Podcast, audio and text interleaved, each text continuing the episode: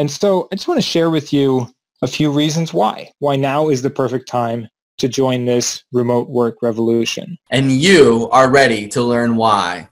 In this video, you are going to get a shocking statistic about remote teams and three reasons that now is the perfect time to start running one.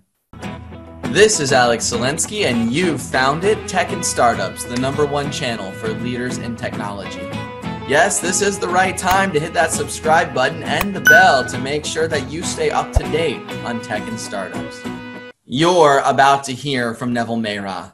He is a digital nomad who left his last corporate job in 2007. He's taken several ideas from the back of a napkin to a million dollars in revenue and beyond.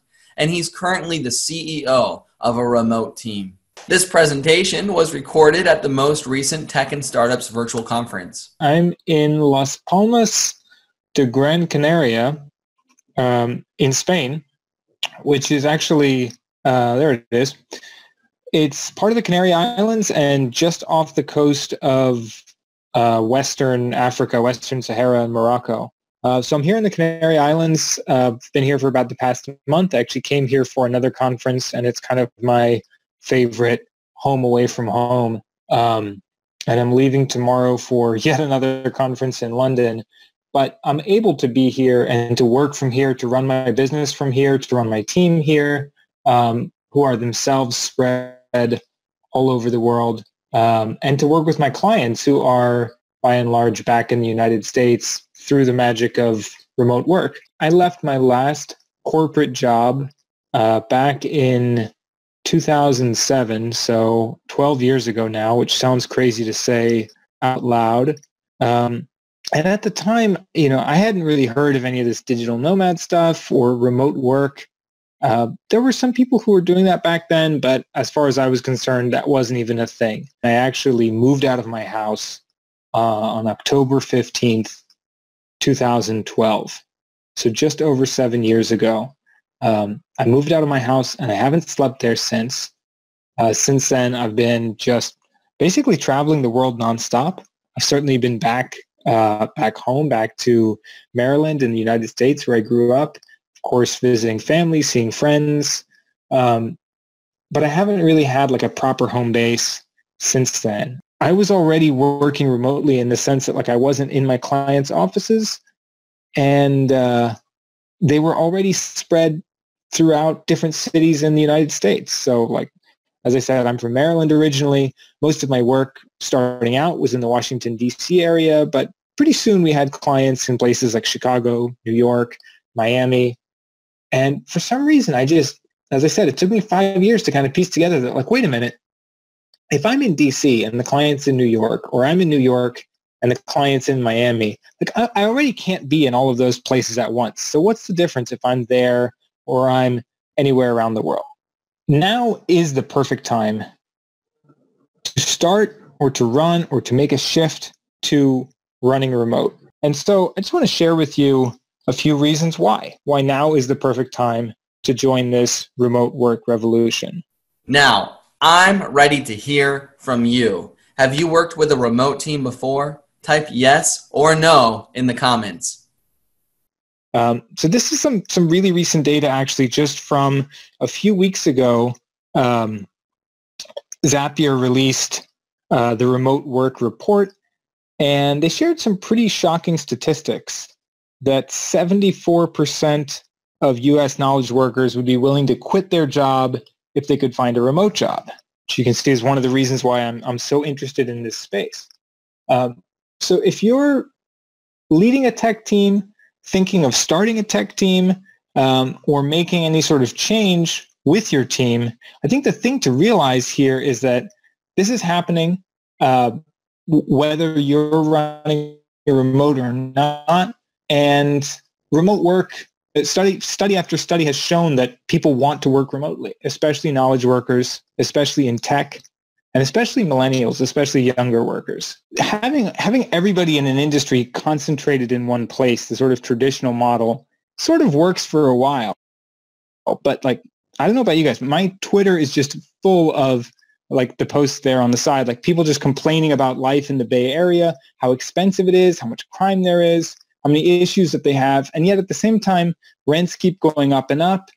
Um, and so there's there's sort of like this pushback now that's happening that I'm hearing about over and over again from people saying, you know, I want to start a startup, but I don't want to be based there, or I want a job in tech and I don't want to have to move to the Bay Area. I hear similar things about New York. And so there's just a lot of employees who are looking for freedom to be able to work and live wherever they want rather than being sort of like stuck in an office in one particular location. And think it's, it actually kind of makes sense. I mean, if you think about it, what are the odds that the best person in the world for a given job just happens to live within commuting distance of wherever you might put your office?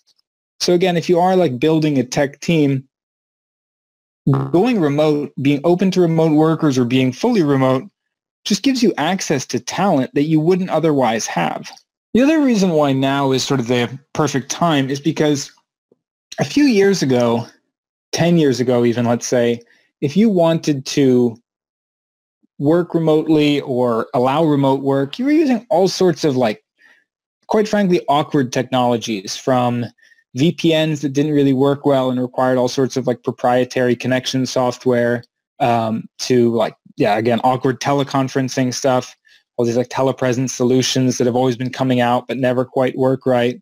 And as a remote worker back then, you, you couldn't help but feel like a sort of second class citizen within the company that like you were just this person on a speakerphone on a Polycom speakerphone somewhere who was sort of missing out on most of the meeting. You couldn't really hear people well, things like that. You were just separate. Now, I find that the same tools we use, whether we're in the office or remote, it's they, they are the same tools, whether we're in the office or remote. And even people who do sit in an office and are just like more than say three offices or cubicles apart from each other end up just slacking each other anyway. And finally, uh, the old high school reason for why you should do anything because all the cool kids already are. Um, again, talking about the, the community that we have here in Las Palmas and, and others around the world, it's really amazing how many, when you start doing the research and you look into it and you see how many uh, successful tech companies are already running remote and are doing so not with these kind of like, like my team is a smaller team. Um, and there are a huge number of companies that you've never heard of that are, you know, five and 10 and 20 people working remotely together on some small software startup or building websites and things like that. But when you actually look into teams from Mozilla, um, Automattic, the company behind WordPress, I think the tweet here shows 950 remote workers. They're actually, they publish this on their website. They're up to 1,146, I think it was, um, fully distributed around the world. So there's no central office. They're working from all over the world. Um, Git, you know, the Git labs uh, are over a thousand people. InVision, 1,300 people. So these are like giant teams that are working remotely. They're doing it successfully. And aside from the fact that they've sort of like proven the model that you can do this, the other thing that's really great is that a lot of these companies, because of just the progressive nature of them, publish a lot of the sort of best practices that they've discovered as remote companies. So if you look at a company like Buffer, for example, um, they publish basically everything from their employee handbook to even their employee salaries and the way that they calculate those salaries. They're totally transparent. So just kind of recapping, um, access to talent, access to the tools, and teams that are already doing this um, and creating like again a great uh, wealth of information around remote work. We've gotten some fantastic insights on strengthening your team. But what about other ways you can strengthen your team? I've assembled an eight-page guide on the four quadrants of strengthening your team with key insights from more than 11 veteran tech team leaders. To get yours, grab the link below this video. I'm so glad you joined us today. If this video was helpful, give it a like. Go ahead and subscribe and hit the bell so that tech and startup videos continue to show up in your feed. I'll see you in the other videos.